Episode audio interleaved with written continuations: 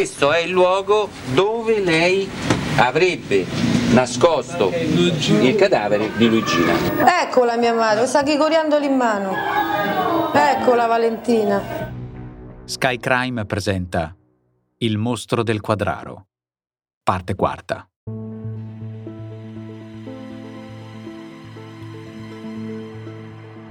Innocente oltre ogni ragionevole dubbio. Un principio, una regola di giudizio della procedura penale italiana. Il nostro sistema garantista considera l'accusato innocente, ancor meglio non colpevole, fino alla sentenza definitiva. Solo allora la presunzione di innocenza può tramutarsi in presunzione di colpevolezza, quando le prove bastano per dimostrare la reità. La legge Pecorella numero 46 del 2006, che modifica l'articolo 533, non ritiene sufficiente un minimo dubbio di colpevolezza per poter arrivare al pronunciamento di una sentenza di condanna. Quando si gioca sul sottile filo di indizi gravi, ma difficili da collegare tra loro e testimonianze traballanti, si avverte la sensazione di correre contemporaneamente due rischi, quello di condannare un innocente è quello di assolvere un colpevole. Un danno alla persona, frutto di un errore, il primo. Un'occasione mancata di ricucire uno strappo nella società, il secondo. Tutto ciò che è occorso nel processo del quadraro, svoltosi prima di quel 2006, presenta le stesse perplessità, sia nelle parole dei principali indiziati, sia negli stessi indizi, che non riportano alla luce con certezza loro. Proprio loro. Le vittime le persone scomparse. Anche loro, teoricamente, ancora da considerarsi vive, fino a prova contraria. Io sono Francesco Marchi e la mia voce viaggerà assieme alle vostre domande su storie di crimini e delitti. Qui, su Sky Crime. I racconti di Elvino e Mario Gargiulo diventano confusi. Però ci sono altre evidenze soprattutto gli elementi raccolti dai carabinieri nella baracca degli orrori. Durante il processo, il pubblico ministero Piero De Crescenzo ne chiede conto ad un giovane Dino Formato, comandante della stazione dei carabinieri del Quadraro. Ha partecipato agli atti che hanno consentito di eh, repertare delle ossa? Tutti analizzati, in particolar modo l'osso che poi mm, sembrerebbe essere eh, umano, questo qui è stato rinvenuto invece dal personale del CIS che hanno proseguito appunto l'escavazione del pozzo e hanno rinvenuto questo, questa parte ossa. Il maresciallo formato ricorda le operazioni di setaccio della casa. Al processo io ho raccontato soprattutto il rinvenimento di tutte queste prove in particolare un segmento eh, osseo che è risultato poi appartenere ad una donna eh, di un'età tra i 45 e i 55 anni, compatibili con l'età del giumento luigino. Oltre all'osso, tutto il resto degli elementi di prova a carico di Elvino e Mario. Quindi soprattutto il rinvenimento dell'abbigliamento monili, del riconoscimento di capi di abbigliamento da parte dei familiari tutti gli elementi di indagine eh, che diciamo, noi carabinieri siamo riusciti a portare in dibattimento. Potrebbero definirsi tanti indizi concordanti, ma l'avvocato Cesare Placanica, difensore di Mario Gargiulo, la pensa diversamente. C'era un riscontro estremamente generico perché un, si sapeva solo che era un omero di donna, ma non era datato da quanto tempo quell'omero fosse sepolto, cioè poteva essere lì da cento anni. Noi eh, concludemmo chiedendo l'assoluzione e dicendo che il materiale probatorio che era stato raccolto nel processo era insufficiente a provare la colpevolezza di Gargiulo oltre ogni ragionevole dubbio. Se c'è il dubbio, perché io in tutta coscienza non riesco a vedere come non ci possa essere il dubbio. Voi avete un obbligo che vi impone la legge, non esistono in... tutto il resto, non vale niente nel processo. Quando tu pensi che si possa arrivare a una condanna ingiusta la vivi quasi come un incubo e quindi hai il dovere di cercare di trasmettere quell'angoscia che poi ti pervade di pensare che possa essere condannato qualcuno per un fatto che non ha, che non ha commesso. Allora, rispetto ai canoni dettati dalla legge, nel dubbio la legge vi impone la soluzione, ve le impone, sgrava completamente anche la vostra coscienza. Si arriva così alla sentenza. Visti gli articoli 533, 535, 538, 539 del Codice Penale, si dichiara Gargiulo Elvino e Gargiulo Mario colpevoli dei reati loro rispettivamente ascritti e uniti i reati nel vincolo della continuazione. Applicate a Gargiulo Mario le attenuanti generiche e la diminuente del vizio parziale di mente, si condanna Gargiulo Elvino alla pena di anni 24 di reclusione e Gargiulo Mario alla pena di anni 16 di reclusione. Oltre al fatto che la confessione viene ritenuta lineare, anche eh, quello che lui ha compiuto eh, appare eh, essere fatto da una persona cosciente di quello che faceva. Chi non è soddisfatto della sentenza è l'avvocato Macrina. Siamo scontenti perché se dobbiamo guardare la realtà processuale, ripeto, di prove ancora non ce ne sono, quindi abbiamo intenzione di fare appello. La Corte d'Appello, escludendo il vizio parziale di mente, praticamente irroga a Mario la pena di 17 anni di reclusione. È una sentenza di piena conferma della sentenza di primo grado. Elvino e Mario Gargiulo vengono condannati, come conclude il magistrato Giancarlo Armati. Il processo ha messo in luce degli aspetti terrificanti soprattutto su Elvino Gargiulo, stupratore, addescatore di donne e di bambini.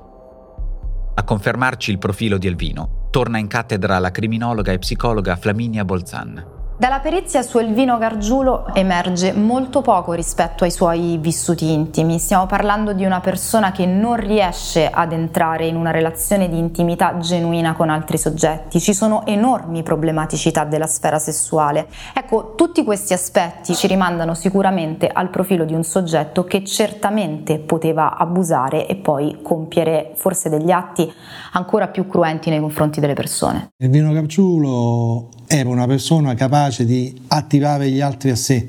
Sicuramente era una persona che sapeva coinvolgere, sapeva parlare, sapeva uh, poi eh, emergere come mm, benefattore, quindi anche elargendo del denaro a chi in quel momento effettivamente ne aveva bisogno.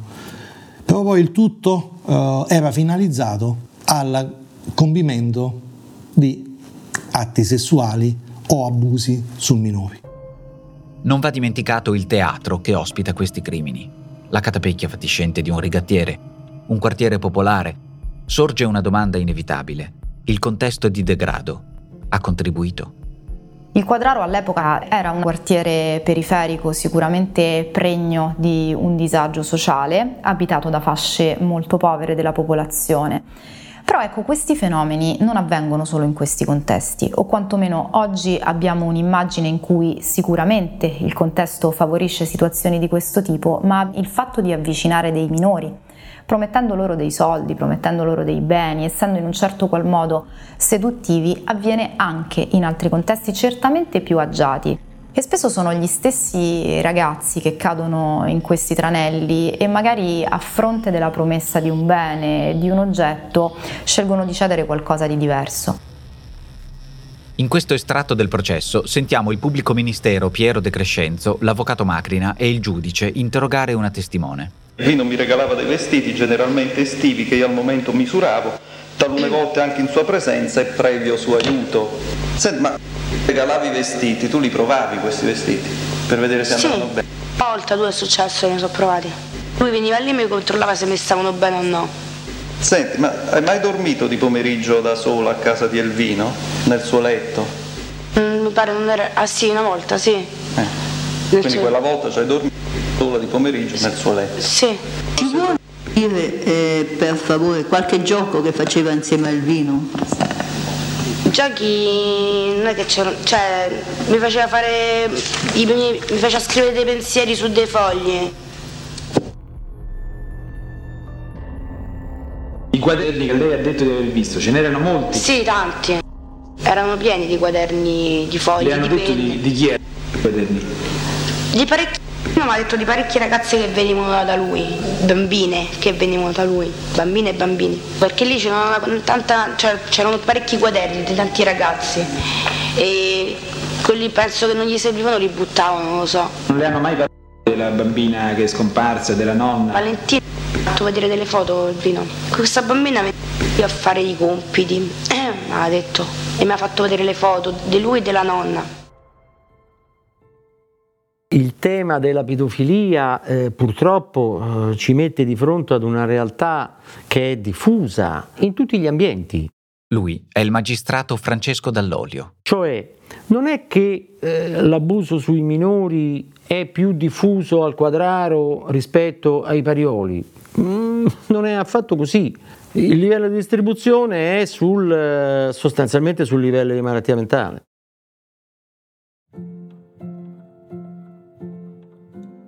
E Luca Amorese? Che fine ha fatto?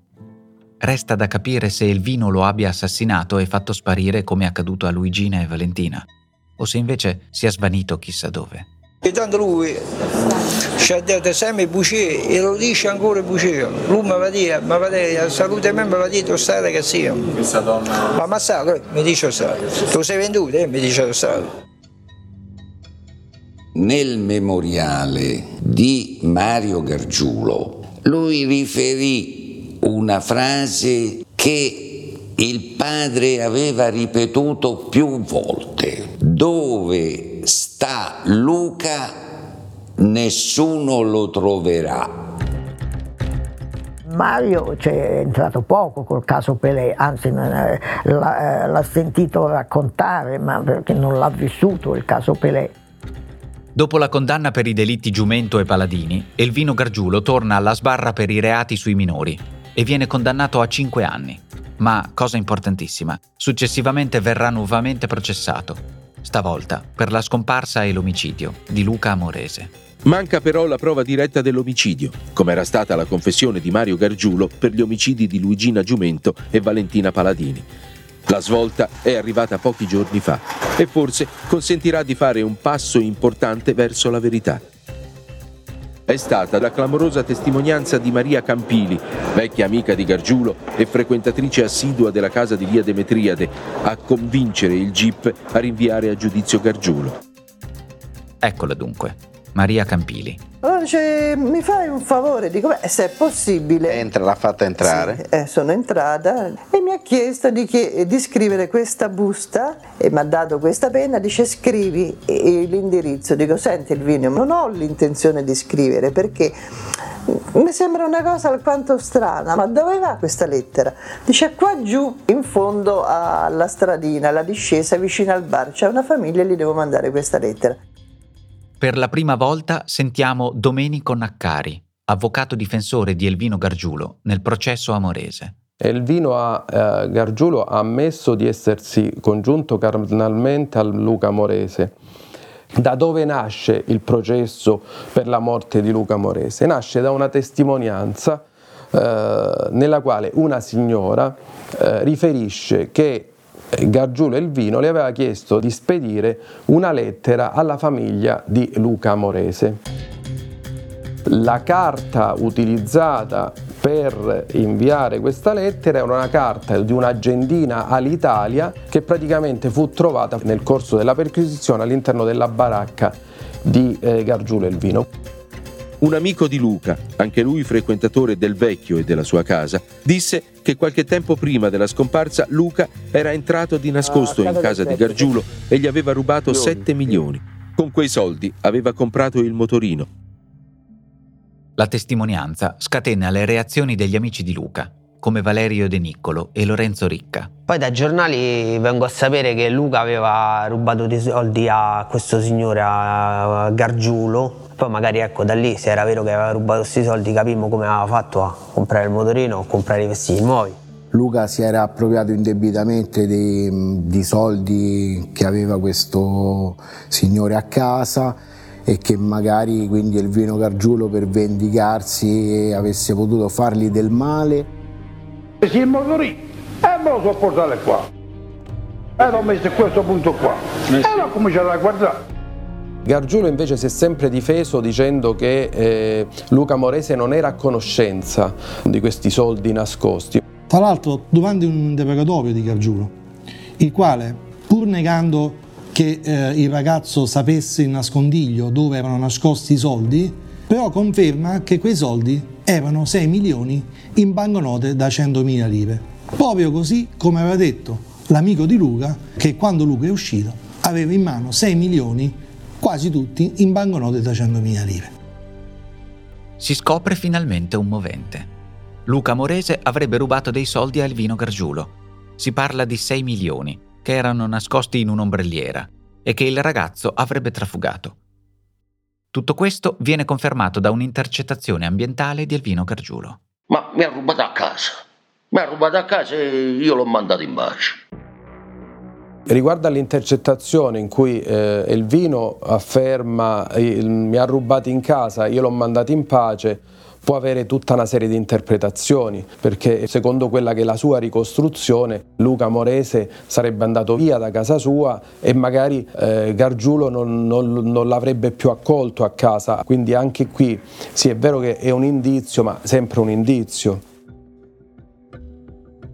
Ma intercettazioni ne abbiamo fatte tante, anche perché mh, per noi non erano finalizzate a trovare le prove di un omicidio. Noi avevamo un altro scopo, un altro obiettivo, quindi sì, certo, quello l'ho mandato in pace, poteva essere interpretato sia come eh, l'ho fatto fuori, ma sia anche come l'ho allontanato, l'ho mandato a quel paese. Dato di fatto che Luca viene visto uh, l'ultima volta a casa di Gargiulo, è testimoniato dai suoi amici. Luca è andato da Gargiulo con il motorino e il motorino è stato trovato a casa di Gargiulo. Gargiulo Elvino poi viene condannato a 22 anni.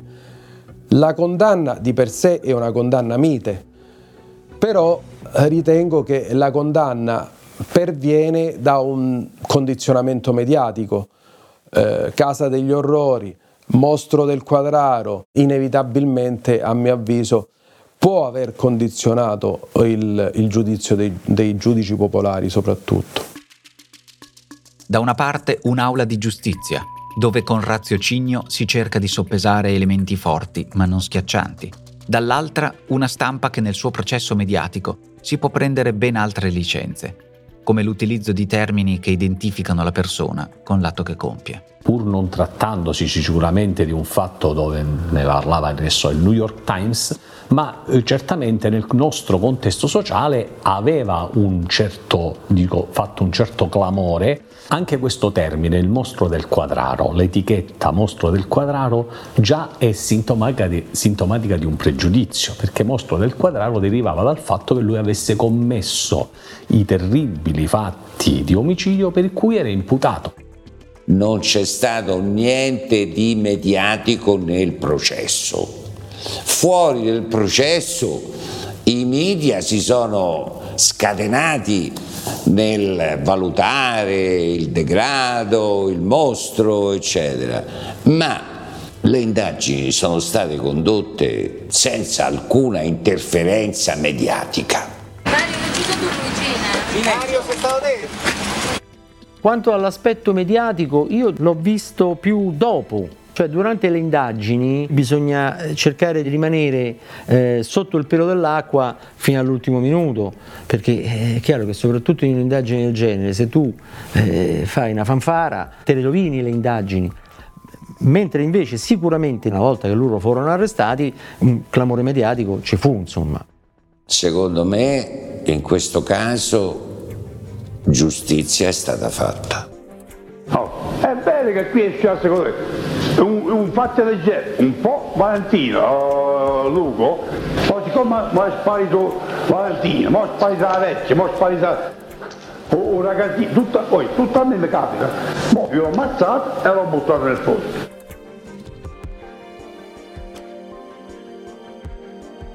Elvino Gargiulo muore nel 2005 nel carcere di Poggio Reale, dove stava scontando la condanna. Una morte poco chiara. Si è parlato di omicidio, non è mai stato accertato. Potrebbe essere rimasto vittima della cosiddetta giustizia dei detenuti, che non perdonano i pedofili e gli stupratori e spesso applicano, in modo spietato, la legge del contrappasso. So che il vino Gargiulo è stato diciamo, fatto fuori, se vogliamo, nel, nel, carcere dove si trovava per i suoi precedenti trascorsi. E, mh, non so se meritava di essere ammazzato probabilmente sì, eh, se devo parlare di pancia, di cuore per quello che faceva. Eh, da una parte il fatto che non ci sia più lui mm, non mi dà più la possibilità di, sa- di sapere Luca effettivamente dove sta. Sono passati anni da quel maledetto pomeriggio del novembre del 94. Il corpo di Luca non è mai stato trovato.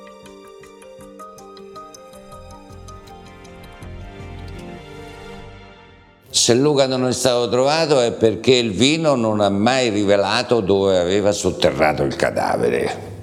Poi è morto e quindi il segreto è andato con lui. Il rammarico più grande è non sapere effettivamente Luca che fine ha fatto. Io ho sempre continuato a dire scomparso ma non morto perché non è mai stato ritrovato il corpo mh, degli effetti personali eh, o qualsiasi cosa potesse ricondurre a lui.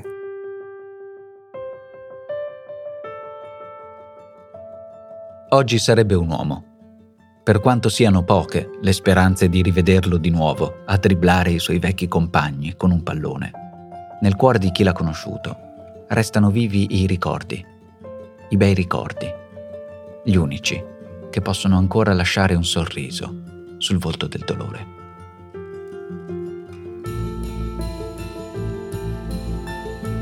Lui giocava col numero 11, eh, faceva la sinistra, io giocavo a destra eh, col numero 7.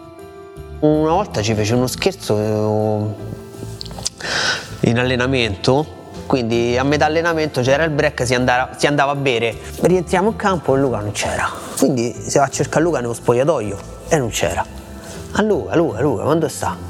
A un certo punto uscì fuori da, da sotto le panche, si era nascosto sotto le panche dello spogliatoio e aveva messo tutte le borse davanti a, alla panca per non farsi vedere. Quando stavamo tutti usciti di botto mi si paura a tutti e corso, sai, prima lui aveva il modo che ti guardava così seriamente e poi si, metteva a ride con sto dente che gli usciva fuori, era simpatico e ti ripeto, gli piaceva tanto scherzare, farsi scherzi e, e non se la prendeva mai.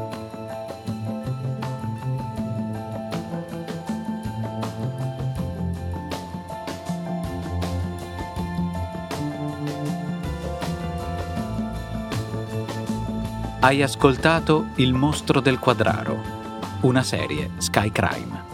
Adattamento audio Alessio Abeli e Francesco Marchi. Voce Francesco Marchi. Produzione Voice.fm.